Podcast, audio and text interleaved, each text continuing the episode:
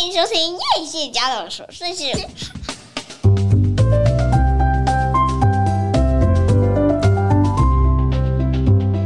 欢迎收听叶谢家的琐碎事，我是菲菲米娜，我是夸米。哎，终于可以回到自己的节目，我觉得真的是畅所欲言，感觉真的非常不一样。啊、你之前很痛苦是不是？不是，就是比如说要访问别人的时候，就是要做专访的时候，你就会觉得那个声音音量，还有就是对谈的时候都不能太兴奋。就是要 稍微控制一下，也不能哈哈哈大笑。因为我发现，在访谈的过程啊，如果对方要讲很多话的时候，然后主持人如果太多话，或者是太吵杂的声音，就会打断那整个情绪。所以你知道我在访问的时候啊，我觉得我都要特别的调整我的呼吸，然后要调整我的音量，就是不能太太 over。我觉得人家就会不喜欢那个主持人，可能目的性。不一样，对不对？目的性不一样。像我，那我就觉得哦，现在回到一个对谈的时候，那个状态就是很轻松。我觉得我 我自己其实比较喜欢这样子，很轻松。就是不同的节目有不同的韵律这件事情啊，对，应该是这样讲。呃，我觉得还其实还蛮考验，然后我觉得其实也得到蛮多学习的。那比如说，我觉得像我们好久没回回来录音了，其实只有过一个礼拜，可是我发现我开始会没有两个礼拜，两个礼拜吗？我两我从中秋节就没有参加，差点以为我是被，差点以为我是被 kick out 了吗？我被 kick out 这样子，你被 lay off 了？OK，哦，oh，所以真的好长一段时间我们没有一起，没有啊？中秋节你有回来一场啦，我还问你说下次要不要再参加那个烤肉活动啊？然后你就说明年连那个哪里都不去，你忘记了，真的太久没录。我上礼拜没录，我觉得好可惜。上礼拜好多新闻哦，那我觉得那时候没有。在那个 timing 讲那些新闻，我真的觉得很可惜。现在都不对了，一切都变旧闻了，什么都没有。没有，我跟你讲，最近呢，我我不知道大家有没有在那个新闻上面看到那个俄罗斯的新闻，因为现在那个俄罗斯就是因为节节败退嘛，他一直打不了，没有办法把那个乌克兰真正的 conquer，所以他就很生气，然后他现在就在九月二十一吧，他就宣布了一个全国动员令嘛，就他这个全国动员令啊，他说他要招。招兵，他要招三十万大军。其实他可以动用的动员呢，大概可以动员两千五百万。所以你知道很多网红啊，就在那边帮他洗呀、洗白，就说：“哎，三十万跟两千五百万，其实俄罗斯也不过就征了一趴的兵，很少。”哎，你知道他征一趴的兵啊？他们出逃的人大概有二十六万，他想要征三十万，境内逃出去的大概有。二十六万，现在不知道整个俄罗斯国家反普丁的人数有几趴几 percent？我跟你讲，这个困难度在哪里？就是呢，他现在征兵啊，你知道他都在那些少数民族的地方。我觉得俄罗斯好复杂哦，就是我们以为俄罗斯就是一个国家，它没有，它其实里头有很多很多，它应该是一个联邦啊，是不是？还是是一个，嗯、它里头还有很多很多不同的国家，其中有一个。他是靠近蒙，他是蒙古族的耶，真的、啊，他是那个少数民族。那你知道这就是不公平的地方。他其实不敢在莫斯科大举征兵，他不敢，征不到啊。因为莫斯科他是非常人民比较有意识，比较西化，比较有钱，比较偏西化的，而且他敢出来反抗。你像现在啊，抗争到现在，大家都上街抗争嘛，被捕两千多人。我听到一个传闻，可能是。不是正确的啦，就是把这些被捕直接送上战场，嚯、这也太狠毒了。好，但是你知道他就在这些很偏僻的地方征很多兵哦，那个征兵数字超过在莫斯科的比例。比方说他在这些偏远地方，因为这些人可能比较乡下，他可能不知道他可以反抗。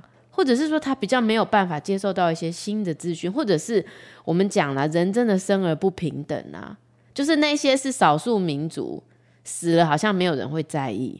他们在短短的那个就好像四五千人呢，然后你知道，其实他们给他们的那个设备啊、配备啊，那个其实俄罗斯很穷啊。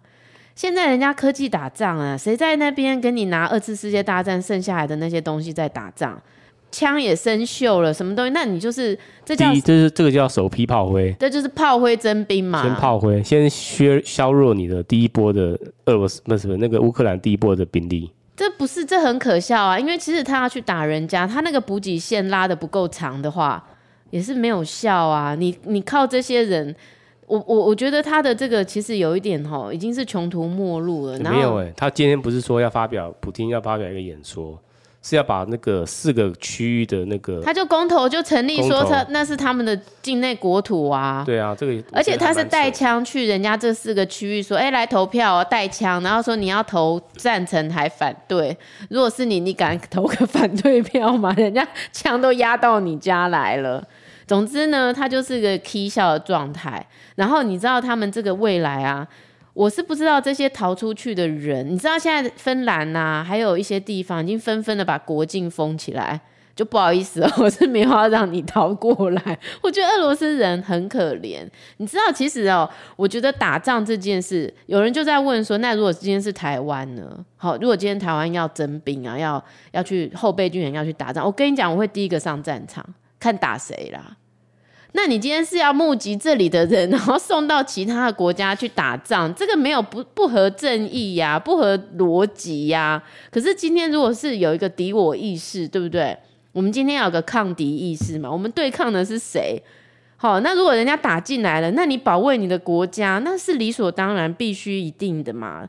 但是今天俄罗斯今天做这个事情，哦，我觉得那个。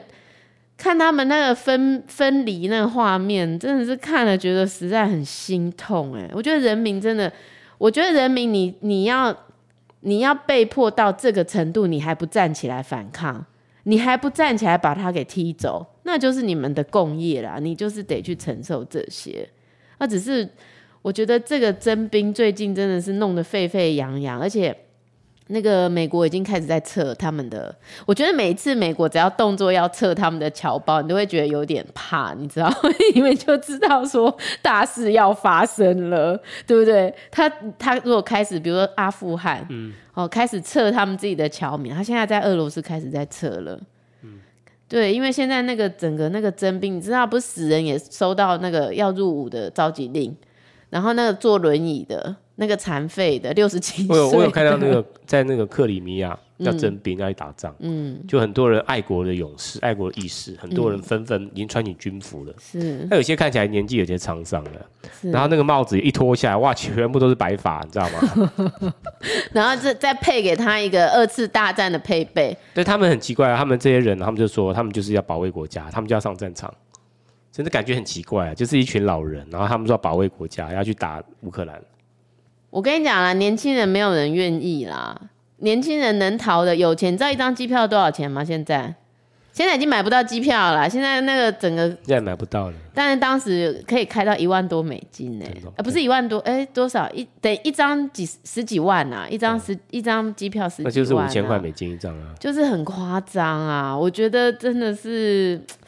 人民到底要到什么时候才会觉醒？哈，然后你知道那时候在征兵站啊，就是有很多地方要征兵，就有一个工作站，就发生了很多冲突啦。就是比如说有个二十五岁的年轻人，因为他的好朋友被征召，可是这好朋友其实是完全没有这些军事训练，也没有这些军事的的，他也不是后备军人啊。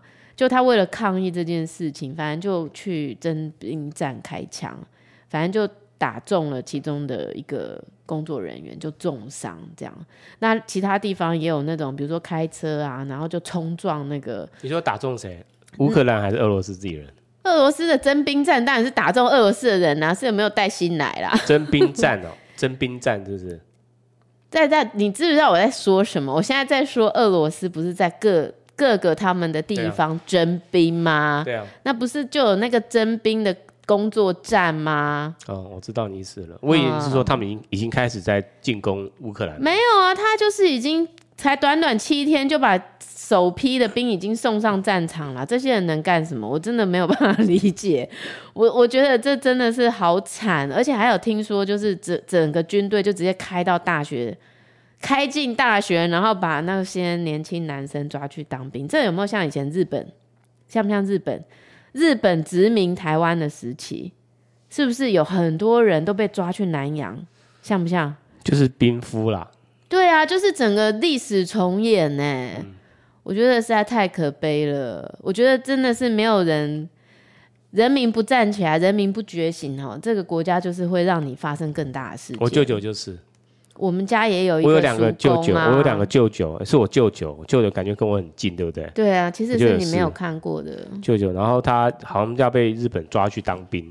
嗯，然后他就被第一天被在在那个好像训练中心的时候，他就半夜逃回来，嗯，就爬翻山越岭逃回来，逃回在关西的家里面，嗯嗯，然后躲起来，嗯，然后让他找不到。你没有全家被开枪？我想说，哇塞，以前那个年代翻山越岭呢，太厉害了，哇，真的、哦。我另外一个舅舅是他，他是在也是被抓抓去当兵的，然后在南洋的军舰中被击沉，军舰被击沉。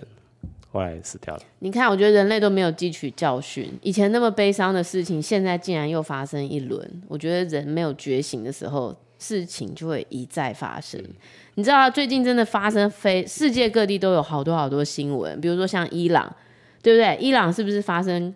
现在正在发生蔓延全球的抗争活动，就是为了抗议说他们有一个很年轻的女孩子，是阿米尼吗？还是叫什么？她被。他被因为头巾没有戴正确嘛，然后不是被一个宗教警察抓走，就放出来没几天，他就已经是昏迷死亡了。然后大家就上街头啊，烧头巾啊，抗议，然后要争取女性的尊严啊，女性的自由。然后伊朗其实是强势武力嘛，就是强势的对待这些抗争的人，现在死好多人哦。不过在中东或者是印度，这些女性的地位都很低啊。对啊，但是其实我觉得人就是一定要往尊严啊、平等啊，要一直朝这个方向努努力前进，这就是我们身为人一直要进化的一个灵魂层次提升。对，目的。好，那你不提升，对不对？好啦，飓风又来了，现在在佛罗里达四级飓风，据说是有史以来最强的一个飓风，那个飓风。就是以前我们打那个电动游戏有没有叫什么？我们以前日文都说 Hurricane 对不对？Hurricane 就是 Hurricane，对，Ian。哦，原原来是这个关系哦。对啊，飓风啊。Hurricane 就是那个对啊，Hurricane 啊，旋风拳呐，会转的那种那样。对啊，它就在这个佛罗里达，它主要是在 My My Myers。Myers 是我儿子的名字。不是，他叫迈尔斯堡。其实它就是一个观光圣地。然后它就造成了非常严重的洪灾、暴风跟洪灾。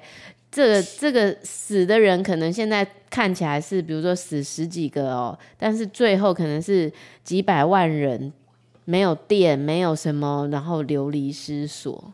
诶，它那个风速每小时两百四十公里，诶，是非常非常可怕的，可能什么东西都连根拔起。好可怕哦！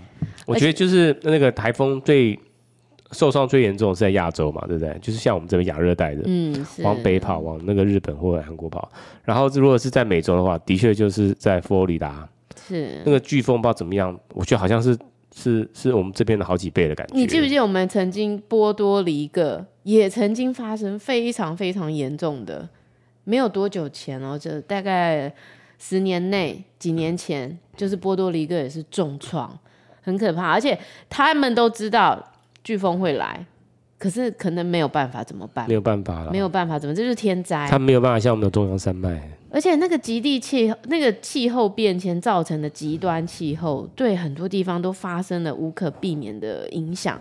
像菲律宾前一阵子也是一个台风过境，也是非常非常严重。所以日本人还做了一张图，他说我们台湾呢、啊、应该改成台湾，有没有？台风的台。然后台风会弯掉台湾，因为他们觉得好奇怪，为什么今年来了这么多台风，都从台湾旁边直接弯走，这样 就是台风 turn 的意思啊。我觉得实在很可爱，就是我们台湾真的是做好事无波比，耶，吼，就是真的是很奇怪。这今年以来，那台风就是不断的带来大量雨水，可是幸好灾害没有没有太大。对，的确是。对，所以哇，就真的好多新闻哦！我都上礼拜还看到那个啊，算了中国没什么好讲的啦，那个防疫现在大家都在开国门了，都已经零加七了，然后都已经团体旅游都已经大家要开国门、开国境，日本都可以去，哪里都可以去了。他现在还在那边 为了防疫，然后整台车翻掉，死这么多人啊！对啊，因为清零嘛，清零就要付出的代价是非常巨大的。不是，我觉得他们真的是一个不知道该怎么描述，哎，怎么会这么闭锁？哈，就是很很固着的觉得自己的做法是对的，然后完全罔顾那些。人民的权益，像新疆也是啊。那个新疆，他们说因为那个呃疫情啊，有十六个确诊，十六算超多这样子，然后就把门都给封了。啊，结果人家那个要生小孩的没办法生小孩就流产，然后那个人家那个小孩发高烧的要就医没办法就医。哦，我觉得真的是好，这世界各这世界真的很疯狂啊！我只能这样讲，世界真的很疯狂。对，好，但是我们今天呢？看到这个世界有这么多疯狂的事情啊，就不得不来回到我们的这个节目的本质哈。我们来介绍大家一个真的非常有意思的实境节目。其实，在这个节目一开始推出的时候，我就已经在我的脸书跟大家介绍过了，就是公共电视里面的一个实境节目，叫做《换个爸妈过几天》。好，要不要先休息？好，先休息，休息一下嘛。反正也大概是休息十五秒。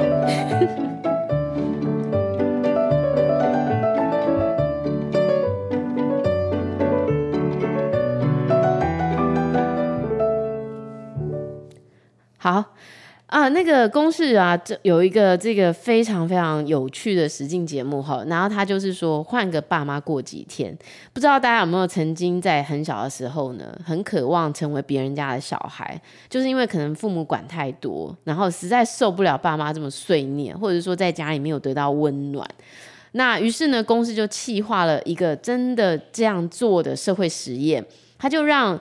呃，它其实有分很多呃不同的单元啊，目前做到第三个单元。那其中第一个单元呢，就是滑向远方的手机魂吼。哎，我知道，就是现在大家家里如果一般的正正正常一般的家庭，应该小孩可能到了国小，可能都已经有手机有什么了。那我们是没有啦。那手机可能就开始造成了。很多家庭当中发生的很多状况，比如说小孩整天可能拿着手机拿超过九个小时，打电动打不停，叫他去干嘛都不要，叫也叫不动哦，然后不断的就是纠结在他自己的世界里头，那可能对父母来说就是一个非常大的冲突就即将开始了。哎，我看到那个就是因为自己的子女也是这样子嘛，子女。嗯然后那个手机拿来，大家就不不外乎几件事情。第一个就是拿来玩玩游戏嘛，是打电动。那第二个呢，就是看那个抖音啊，短视频。嗯。哦第三个，不然就是跟那个朋友社交社交媒体，是社交软体在玩。那第四个呢，还有什么？哦，大家就是看那个购物网站的东西，APP 的东西。所以我觉得大家真的是手机沉迷到一个太夸张的地步了，就等于是中毒上瘾啦。然后呢，最后最差的手段就是说断网嘛，就是父母觉得我们用断网来控制你，好让你不要在手机成瘾。但其实断网这件事情只是治标不治本。那于是呢，公视呢就找了四个家庭。其中两个家庭呢，就是家里有两个这样子手机成瘾的孩子，那他们要做什么呢？他们就要去两个跟他们真的是天壤之别的家庭住八天啊。比方这当中有一个十三岁的小男孩哦，那他也是家中最小的孩子。那爸爸妈妈其实对他，我觉得对他应该是哥哥姐姐都也很大，跟他的年纪其实差蛮多的，我看差不多有差十岁哦。好，但是对这个小男生就是有一点，我看他们那个冲突就是从言语开始。好，比如说叫你去做一件事情，他不愿意做，然后叫半天真的是叫不动，他就觉得我现在就是要玩，你就是等我打完这一局会怎样？不知道现在大家听到这边有没有觉得我这个很熟悉？这这这自己家里也有发生过这样。那于是呢，他就说他想要去一个没有人会管他的家庭，就他就真的就去到了一个。都是弟弟妹妹的家庭，而且这哦，这弟弟妹妹就在乡下，他是从台北，然后呢到了西州，啊，刚好就是我父母的家乡，彰化西州，对，彰化西州一个种拔辣的家庭。但我觉得最有趣的是，这个种拔辣的家庭呢，他们有三个、四个小孩哦，另外一个是他的叔叔的。那他这个三个孩子呢，都真的年纪非常的幼小，等于是他去就是完成他的梦想嘛，没有人管他，他还可以管别人。好，那。这个家庭呢，更巧合的是呢，他的孩子是在这个彰化的华德福学校 读书。哇，华德福学校那就是一个真的是完全没有三 C 的世界齁。那他到了这个地方会发生怎么样的变化？好，那另外一个家庭呢，则是爸爸长期在这个中国工作，等于是他从出生前，他爸就已经在那边工作。然后这个女孩子好像也是十三、十四岁，是音乐班的小孩哦，拉琴已经，呃，他那个是小提琴或中提琴哦，好像是小提琴的，已经拉了大概有七八年了。好，然后他妈妈每一天对他说的话就是练琴，你琴练了没有？你多练两分钟，你会怎样？你练满十五分钟，我才开网络给你用。我就差两分钟，你是不能开吗？对，我不能开。你去把那那两分钟拉满。我觉得这个对话到最后已经变成了一个就是没有营养的对话，嗯、就是为了抗议而抗议，然后为了挑衅而挑衅。嗯、你就看到那女的，你也会很想给她蕊下去。可是你看到她妈，你也会觉得 她妈妈。是不是因为老公长期不在，她一个人必须承担一个很大的育儿的责任？所以我觉得她妈妈无法承受孩子如果没有走向康庄大道。那我觉得在这样的一个教养氛围的压力下，那个焦虑会整个转嫁到小孩的身上。然后你看这个小孩，感觉好像毫不在乎。但是其实我觉得他心里有一个很他很渴望的东西，那他被压抑了之后，变成这个孩子其实不太会表达他内心的情感，他是没有办法完整的表达出来的。嗯、那于是呢，这个不太会表达的孩子去了哪里呢？他去到了应该是中立附近、嗯、一个一个非常美式作风的家庭。好，那个爸爸好像是一个导演，然后妈妈长得这样修长、漂漂亮亮的。然后哥哥姐姐感觉年纪都蛮大的，好像大学高中生这样，嗯、哦，也是三个孩子，然后好像从美国回来的，哎，从美国回来，然后那妈妈就说，其实我不会管你要上晚到几点，你要上网就是你去上网，但是呢，我们的要求就是家里要做的事情，大家要一起做到，比如说早餐啊，你起床你要负责大家做早餐。好，那我们吃饭，我们大家都一起在这里吃饭。在吃饭的时候，没有人在划手机。那我们要一起出去玩，他们有很多户外活动。好，比如说他们有时候要去从事音乐活动，有时候要去滑滑板。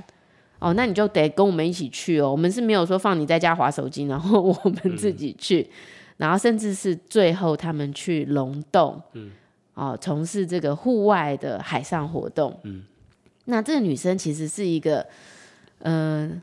对她来说，她的世界好像就是只有写功课跟练琴。她其实是不用做所有家事的，因为她妈就是一直告诉她说：“有空就去练琴，对，碗我来洗。”对。然后久而久之，这女孩子也觉得说，好像这些都不是她的事情。那她也觉得说，她妈妈对她反正就是只会叫她去做这些事。那你知道，她就是那个遇到困难哈，就是很容易就会放弃的小孩。就是啊，他这这一段太太难拉了，我先睡一下，我先手手游一下，然后一手游就整个沉沦下去，没劲，提不起劲，没有办法让自己再回到一个自律的状态。好，那你就看到说，哦，这两个孩子去到了两个完全不一样的家庭，那会带给他们什么样的改变，什么样的冲击？好，那甚至是他原生家庭的父母。看到了这些孩子在这些家庭的成长，或者是看到他们在这些家庭，会不会原来的父母也有一些不一样的想法？那我觉得这个实境节目最好看的地方就是它真的蛮真实的，因为我觉得它真的是很真实的去捕捉在每一个当下那些孩子的反应。那很特别的是，我觉得他请到一个很棒的心理医生，嗯。呃，他们有两个心理医生，其中一个心理医生就是会跟着小孩，比如说这个小孩已经在外面几天，然后这个心理医生会跟他们联系，看看他们当时的状态，然后呢会跟他们对话。那还有一个心理医生呢，他是跟主持人还有跟这些家庭会一起在节目上，然后呢这个心理医生叫马大元，哎，他是一个很棒的心理医生，我也觉得，哎，他自己本身有四个男孩。然后他太太也是一个很漂亮的职能治疗师，嗯、因为这个换家庭呢、啊，其中有一个特别节目，也是有那个一个网红蓝白托的小孩，蓝白托跟大 A 的小孩换去了马大元医师的家，嗯、你就可以看到他们是怎么跟孩子相处的。嗯、那我觉得这个心理医生很特别的地方，就是他会在每一个很关键的地方出来，然后跟你说一说那个孩子现在遇到的这个状况，我们通常可以怎么办，嗯、或者是他的这个心理状态是在一个什么样的状态？我觉得那个东西哦，会给爸爸妈妈一个非常好的提醒。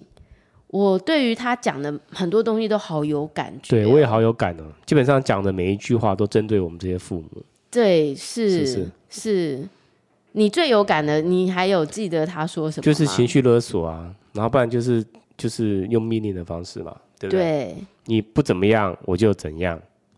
你敢怎样，你就给我试试看。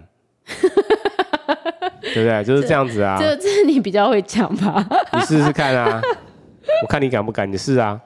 好，然后他就比如说，呃，当这个当这个红呃里面有个小男生嘛，叫红里，他去到彰化这个地方的时候，那其实他还是很很想一直玩他的手机，一直玩他的手机。然后他觉得弟弟妹妹真的是烦死了，然后爸爸妈妈是不会管他，可是弟弟妹妹就是一直来叫他不要玩手机。那可是直到呢，他去到一个同学家，就是他去了他们这个后爸后妈的。的一个其中的一个儿子的朋友家，哎，那他就做了一件事，因为当时发现有一只死猫咪，可是没有人敢把这只死猫咪拿去埋葬，然后于是他就他就觉得说这件事他有能力，他可以做得到，他就做了这件事，然后他做了这件事，大家都把他当英雄，觉得他超棒的，然后他在那个时候他也觉得他自己很棒，然后呢，他就心理医师就说：“吼，其实我们常常都。”称赞错误，我们有时候都会一直称赞孩子的特质哦，比方说哦，你成绩很好，你很聪明哦，你长得好漂亮，你腿很长，但是我们很少称赞孩子在这个过程当中付出的努力。那他觉得说，我们其实应该要看见他为这件事情付出的努力，然后肯定他，那会使这个小孩愿意做出更多的努力。嗯，然后所以他就觉得，他就觉得说。像他愿意去埋葬这只猫，然后他就问他说：“你是怎么做到的？”他说：“这是一个很神秘的、很很厉害的七字魔法。就是当你问一个孩子说你是怎么做到的，嗯、你会引发他的很多自信、好、嗯、成就，然后肯定他自己。嗯、好像渐渐的，他就可以放下这个手机。嗯、因为其实他们说，手机变得这么迫切的需求的时候，有的时候是在他现实的世界太难了。”手机相对容易，还有就是他想逃避，不想去面对某一些在现实生活当中的东西。嗯、那有的时候其实是缺乏陪伴。嗯，哦，比如说他说他妈妈都很忙嘛，其实都没有时间好好陪他嘛。哦，那所以他能干嘛？就打手机。好、哦，那甚至是我觉得像呃像另外那个家庭那个音乐班的女孩子。你就会看到那个父母的制约模式在他身上留下了一个很大的影响。比方说，他妈妈为什么要一直叫他练琴，一直练琴，一直练琴？因为他妈就会觉得说，我现在不管你，你考不了第一名，你就没有机会保送。你没有机会保送，你就考不上。你不会怪我吗？然后，even 是这个女儿已经跟他说，我不会。他妈就说，好，那我就都不要管你了。你爱怎么样怎么样这样，然后心理治疗师这时候就说，所谓的放手啊，不是放弃。那像我们这样讲话啊，说啊，我都不管你，你要怎样怎样，就是放弃。小孩会感觉自己被抛弃。那真正的放手不是这样子的，好，真正的放手不是说说啊，你爱怎么样怎么样这样。嗯、那你就会发现说，这女生其实她心里有一个很大的压力，因为她一直说。她的梦想是从国外回来，她可以考上市交，因为只有市交有终身俸。哎、欸，我当时这年纪谁懂得什么终身俸？而且是在国国中二年级、三年级，对，他懂什么？所以你就会知道说，这个孩子的脑筋是一直被家长这样子不断的制约的。嗯、然后他就说。呃，我知道我要努力啊，因为我知我我其实也知道，我现在如果不考上，我也不知道我能干什么了。哎，我觉得其实哈，这个家长有时候吼无言无形中对小孩真的造成非常多的影响。哎，哎，就像现在最近我们学校就是很多这种声音吼，就是在说，嗯，很怕什么衔接，然后很怕什么考不上高中，然后怕没有学校念。我我我有时候听到小孩回来跟我讲这些，我都会反问他，哎，我就反问他一句话说，为什么高中一定要用考的啊？啊，就是我的意思是说。我想念哪个高中就念哪个高中啊！是是对，我的意思就是说，为什么你们觉得只有一条路，没有其他路啊？就是他可以有很多种选择，为什么一定要努力的考考进去，那才是唯一的路啊？就像为什么终身俸是唯一的路？那个孩子很会画画，哎，对，我也是，我看他画的东西，我觉得很棒，哎，对，我觉得可能比他们那个那个轰妈轰爸他们那些儿女给他的都好。都还要 不是我的意思是说，其实应该这个孩子，他音乐其实他也他真的拉琴也拉得很好哎，他琴拉得很好，然后他画画画的好棒，可是我我我觉得没有人看到他哎，只有看到他做不够的部分，然后只有看到他不断的玩手机的部分。嗯、那我觉得如果我们愿意把这个路啊。拉得更宽广一点，不要觉得只有唯一那一条路。那那个孩子的选择比较多元的时候，我觉得他的整个脑筋的回路啊，可能也会跟现在那个想法会不一样。嗯，因为有时候我看到他跟他妈妈的冲突，我有时候会觉得说，他妈妈有没有想过要稍微退几步？嗯。退几步的，稍微等待一下，嗯，因为罗马不是一天造成的嘛，隔阂也不是一天产生的。可是如果一直这样僵持不下，我我其实觉得这个孩子很可惜，真的很可惜，因为我觉得他有非常好的天赋，哎，嗯，而且不行的话，他不是手长脚长的吗？对啊，也可以当 model 啊，model 可能不会是终身奉这条路哦，中国小姐。那我就觉得，其实心理师在里头讲到一个东西很打中我，就是他说：“哈，嗯，其实我们要做恰如其分的父母。这个世界上没有完美的孩子，也没有完美的父母。嗯，孩子需要的其实就是恰如其分的父母。怎么样的父母是恰如其分的父母？就是一低二一高二低，什么高？关怀高。”二低什么低？指导低，然后呢，还有一个什么低？我想一下，他说不要给这么多的，不要给这么多的说教，说教低，指导低，关怀高。你知道有时候如果小孩要跟你讲一件心事，他就只是想要跟你讲心事，他没有要你给方法，他想要你倾听他，他没有要你告诉他怎么做。可是父母好像都很怕，这个时候不给他一点建议，不给他一点正确的指导，他就会走歪掉。我其实觉得，当小孩愿意敞开心胸的时候，我们真的不要把那条路直接给堵死掉。你觉得我们家女儿到了这个阶段了吗？没有啊，还没有。我也觉得还没。但我其实觉得我们有非常好的支票。我觉得我们过去累积了很好的信用，建立信任。我觉得建立信任也是很重要的事情，因为他会知道说，呃，我的妈妈是可以相信的，妈妈答应我的事情，妈妈都是会做到的。因为当我们在看这个节目，然后我们就问他说，你有没有想要换爸妈的时候，然后我女儿是斩钉截铁的说，我才不要换妈妈嘞。他是没有说不要换爸爸哦。我明天问他，我等下问他好了。对，等下陪睡，我问他一下。他就说：“我才没有要换妈妈嘞。”这样，我当时就有小开心一下。我问一下我儿子好了。我想说，我赶快录音笔拿来录音一下，这样就是要记录一下，免得青春期的时候又给我大小声这样子。好，那我觉得他在这个这个他在这个节目当中，我觉得心理师说的非常多的话都是很很婉转的。哦，他没有觉得说你这样做就是不对的。比方说，其中这个红里的妈妈呀，就是如果孩子有一点表现不好，他就会开始责怪自己，他就会觉得是不是自己没有做好，所以把孩子教成这样。你知道这会造成什么结果吗？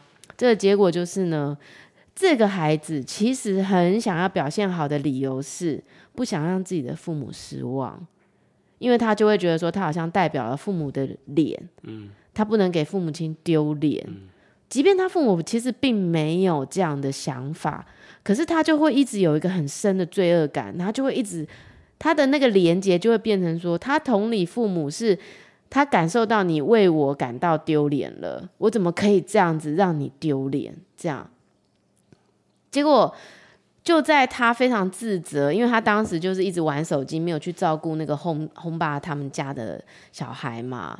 因为他就是说，我这一局就是要破了，就让我破完这一局，我就会去了。就那小孩在那边哇哇哭，哭到大人来这样子。结果他就为了这件事一直非常内疚，非常自责。可是他说他就是没办法放下他的手机。那这个时候，他的原生家庭的妈妈就对他说了一句说，就是他一直很自责的时候，他说：“我知道你真的很在乎我们，我们都知道。”哎，我看到那边的时候，我其实是有一点觉得很感动。哎，就是说，我觉得其实这个妈妈也了解，嗯，这个小孩在为他付出很多努力。那我觉得他要试着不要再为自己的这个什么没有把小孩教好啦，这小孩怎么会变成这样？要放下这么多的那个内疚，因为我觉得都会环环相扣，你知道吗？就是最后就会整个牵连在一起。其实小孩不要看到父母有这么多的罪责，因为最后这个内疚都会跑到小孩的身上，变成他们的原罪，那他们也是很衰啊。就是这其实不应该是他们承担的，这就很像我们上上个礼拜老师来的访谈当中哦，他就有说到说，其实我们会选择怎么样的父母，都是我们自己早就已经计划好的。我们早就知道我们会遇到这样的父母，我们早就知道我们会遇遇到这样的老师。嗯、我们是有在前世，是灵魂有相互约定好。今生老师真的讲到这个？对啊，怎么这么神奇？真没有神奇，就是灵性就是这样子，灵性世界就是这样子。所以其实真的都不用在任何的时刻再回过头去想说，如果我当时可以做得更好，其实没有。现在每个当下都已经是最好的选择了。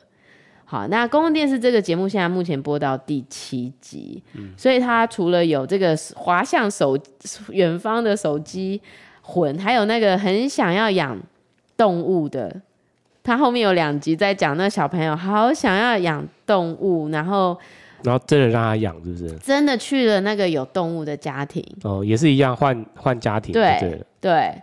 然后他到了第三第三个 part，就是现在第七集要演的是。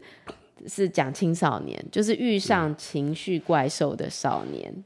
嗯，我觉得他的每一个真的都非常的好有意义哦，很有意义，而且而且也很有趣啊，也很有趣。对，而且很奇怪，就是你看到最后，你真的就会热泪盈眶。我也觉得，就是你就是心里暖暖的哈。对，因为他那个彰彰，因为那个都市小孩去到彰化那个要种芭乐园的那那那个，其实他很不习惯。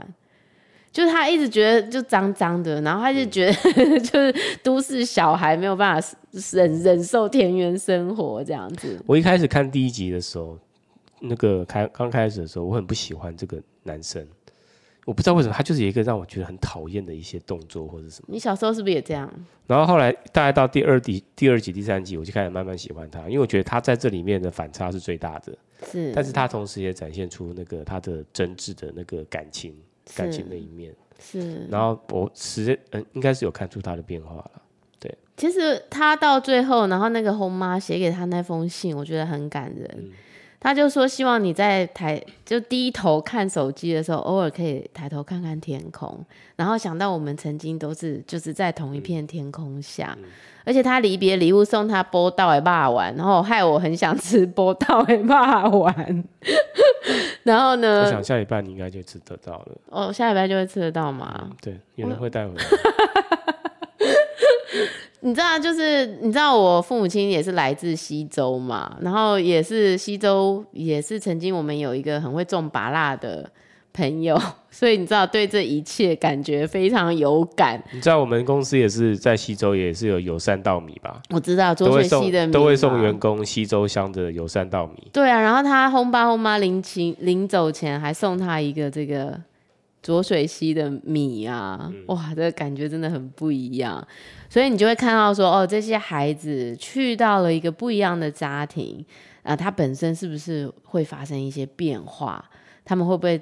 更能够看出手机在他们的生活当中是不是已经造成了一定的影响。他可以做续集啊，我觉得可以做是三个月之后再来回访这些人。对手机的依赖程度现在变成怎么样子？其实我觉得这需要父母跟孩子双方的努力。就是说，当这个孩子又回到原生家庭的时候，父母是不是也能够做出一点改变？因为他们说，其实父母的模式是很容易就会僵化。就是当这个模式已经变成可预测、固定，其实小孩也都会知道你下一句要骂什么，然后他也会知道说。你接下来要讲什么？那其实这种可预测的行为模式是不利于亲子关系的，所以我们应该要 每一次都让小孩有一点不一样的刺激，对不对？我们不能每次最后就会接一样的东西，要让他们 没有办法预测。对，那所以你刚刚回回到你刚刚说的这个回访，我认为如果他们的父母不愿意做出改变，我想其实有点困难。那我觉得孩子不是一天两天变成这样的，他一定是经过一个长长期的感受性的东西，他才会变成这样。就像这个小风铃，你可能一开始你也不会很喜欢他，就是你也会觉得他讲话真的态度真的让人觉得很受不了。可是如果你去呃深入的了解他的心灵的时候，你就会知道说，比方他爸爸其实工作可能很忙碌，跟他视讯的时候其实都很敷衍嘛。可能他爸爸并没有真的很敷衍，可是对他来说，他可能没有达到某些他的要求，他就觉得说好像被敷衍了。那妈妈就是整天叫他做功课做功课，然后爸爸回来他们想要出去玩，爸爸就会带他到隔壁的操场走两圈。所以这三集我觉得最被黑黑化的就是他的爸爸，小凤梨的爸爸，我觉得很可怜。嗯，被黑掉了。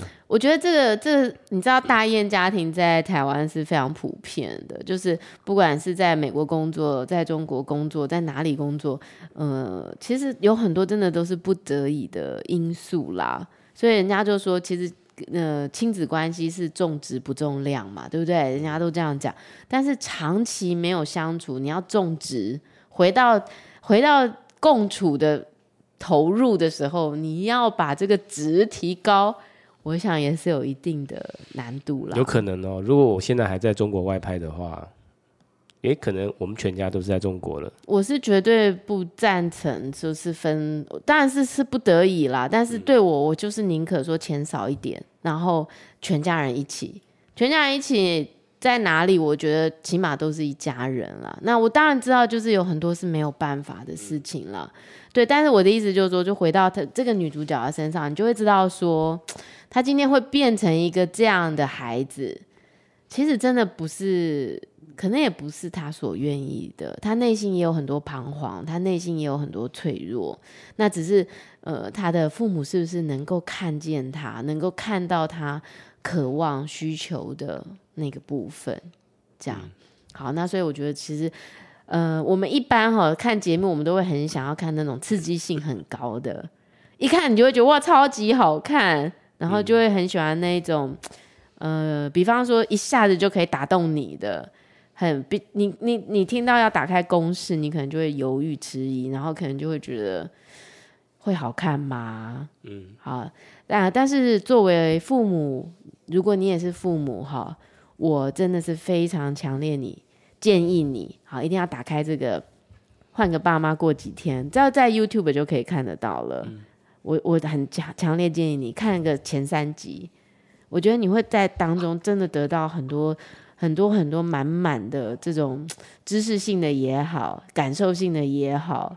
我想对于将来我们在教养我们的下一代，我们可能会给出更多。嗯、不一样的陪伴啊，不一样的爱，或者是在教养上面也会做一点不一样的调试。我非常推荐大家看一下。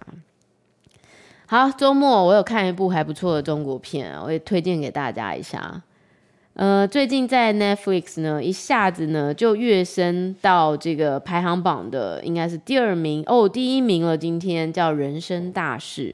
它其实是中国片，然后里头其实很多都是用方言去说的。嗯、你要是不太习惯的话，可能需要一点时间适应。但是它有中有中文字幕，它有中文字幕，但是它就是讲这么老子的什么什么、啊，那这个就是四川话啊，或者是重庆话。哦，我不晓得，有一点像。嗯、那他在讲的就是有一个一直跟外婆相依为命的小女孩，有一天她的外婆就过世了。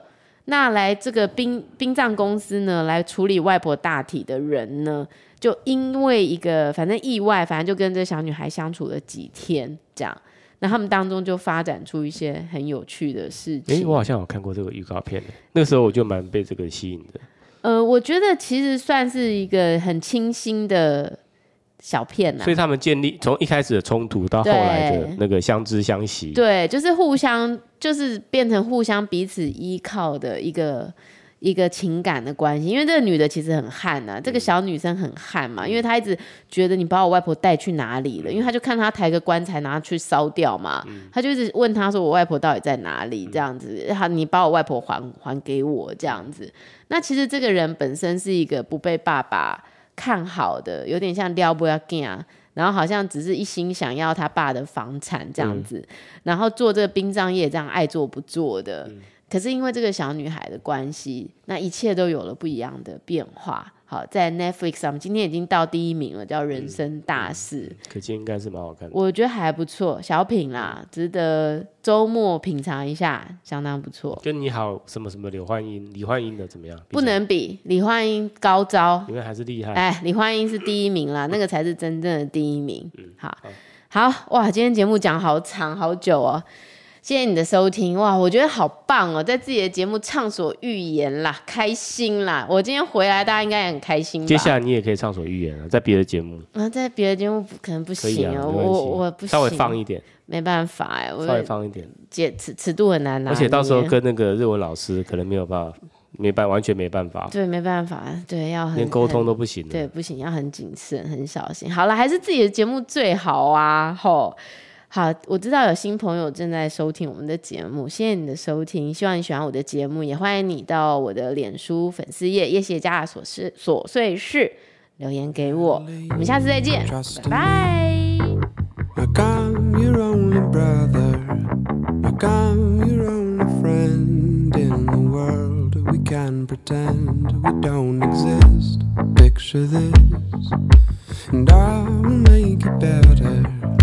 And you can make it better when you breathe in, out and in.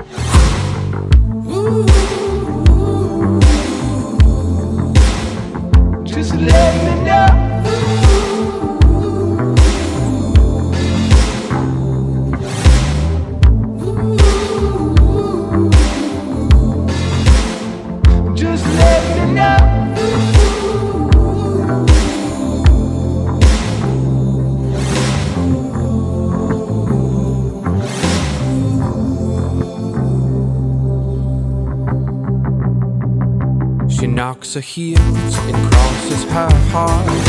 It swallows all the tension, And trusts all my intentions. Without a fight I hope she's right. Natalie Try to see. And this is just a chapter. One we'll read up after.